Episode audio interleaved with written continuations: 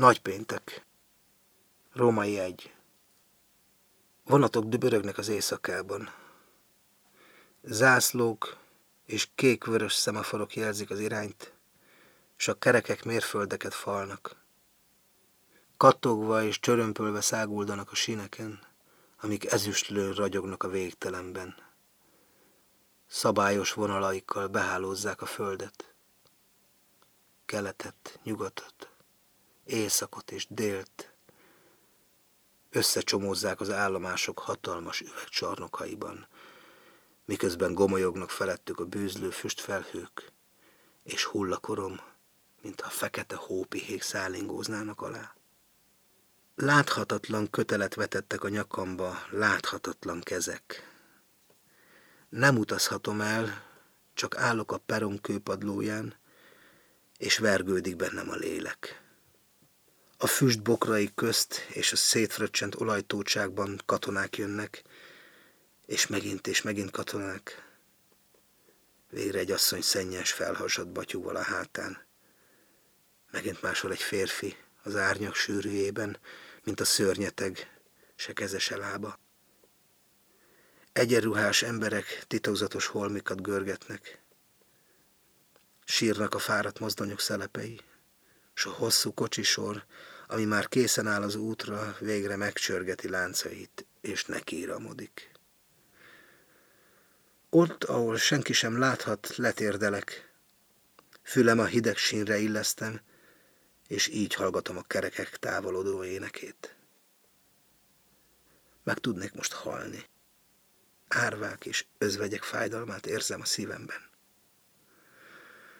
Ó, mikor még nem álltunk a halál szolgálatában, jeltelenül kószáltunk, vagy leültünk kedvesünk háza előtt a padra, és fújtuk a dalt, ami boldog szívünkből fakadt, és felszállt a kék csillagzónák felé.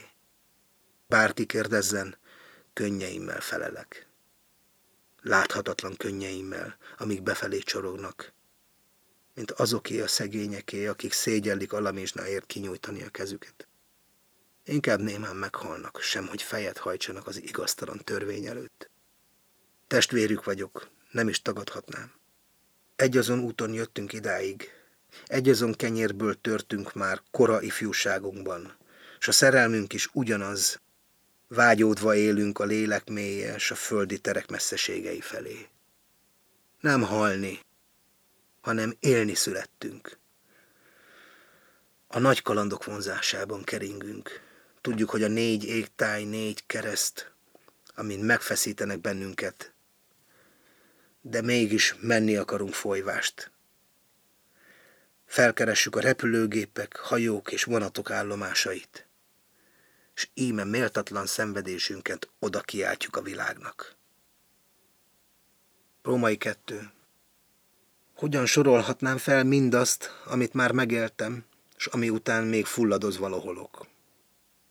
Emlékeim hínárjából, ha egyik lábam kiszakítom, a másik mélyebbre süllyed és a szabad térre, ahol tegnap még kankalin virított, és mókus rákcsált a falombjai közt, ma a falakat emeltek, elkergették a madarakat, akikkel annyira megértettük egymást.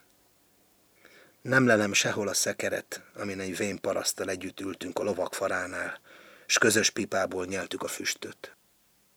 A nagypénteki szomorú kereplőt forgatom, amint végig haladok az utcán. Az ő emlékét idézem, aki hozzánk volt hasonló. A tengerparti züllött kocsmákban, ahol elittem utolsó garasaimat, nem egyszer tűrődtem sorsa felett, amint ott csüngött előttem a kereszten. Ó, amint halvány szép feje oldalra csuklott, s a lámpafény ragyogott öt vérző sebén, szorongó lelkemben felszálltam hozzá, és megcsókoltam. Akik társtalanul maradtak egy egyetlen világban, jól tudom, mind olyanok, mint én, s mi szegények, kifelé fordíthatnók arcunk, ha nem ő felé, aki az atyának fia, és a mi édes testvérünk. Ugyanúgy, mint mi, ő sem szégyellette kezébe venni a fejszét és a mérő lécet. Napestig dolgozott a műhelyben, aztán kiment, hogy szót emeljen értünk. És őt, a nagyszerű ácsot megfeszítették az otromban összetákolt keresztfán.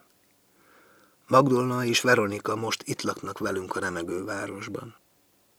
Fáradt testünket megmerítik a hűvös tiszta vízben, és ha szenvedésünk már tűrhetetlen, arcunkról letörlik a véres harmatot. Nem tartozunk a kiválasztottak közé, de senki sem tagadhatja, hogy mi túrtuk fel a terméketlen földet. Mi ácsoltuk össze a házak gerendázatát, lányainkkal és fiainkkal mi népesítettük be a világot. Igaz, a nyomorult, gazdátlan ebek elől ma elragadjuk a csontot, s ha olykor körültekintünk, mérhetetlen utálattal telik meg a szívünk. Hiába iparkodunk mind, mind a paradicsom nyitott kapuja felé, szárnyaink visszazuhannak a porba, s vakon csapkodunk, mint az éjszaka denevérei. A hold nem veti elénk ezüst fénysarlóját, és nem jelennek meg a ménesből elszökött paripák, hogy a hátukra vegyenek bennünket. Milyen tisztán emlékszem a matrózra, akivel együtt ültem az árbóckosárban. Együtt énekeltünk. Szerettük egymást, mint az angyalok.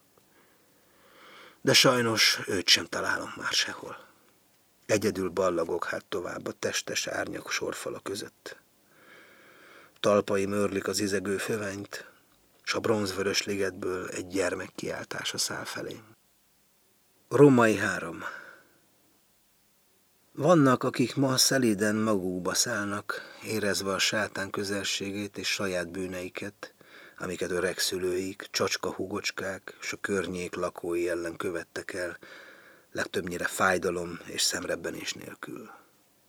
Ez órán, mint a vakon tévegő, visszataláltak önmagukhoz.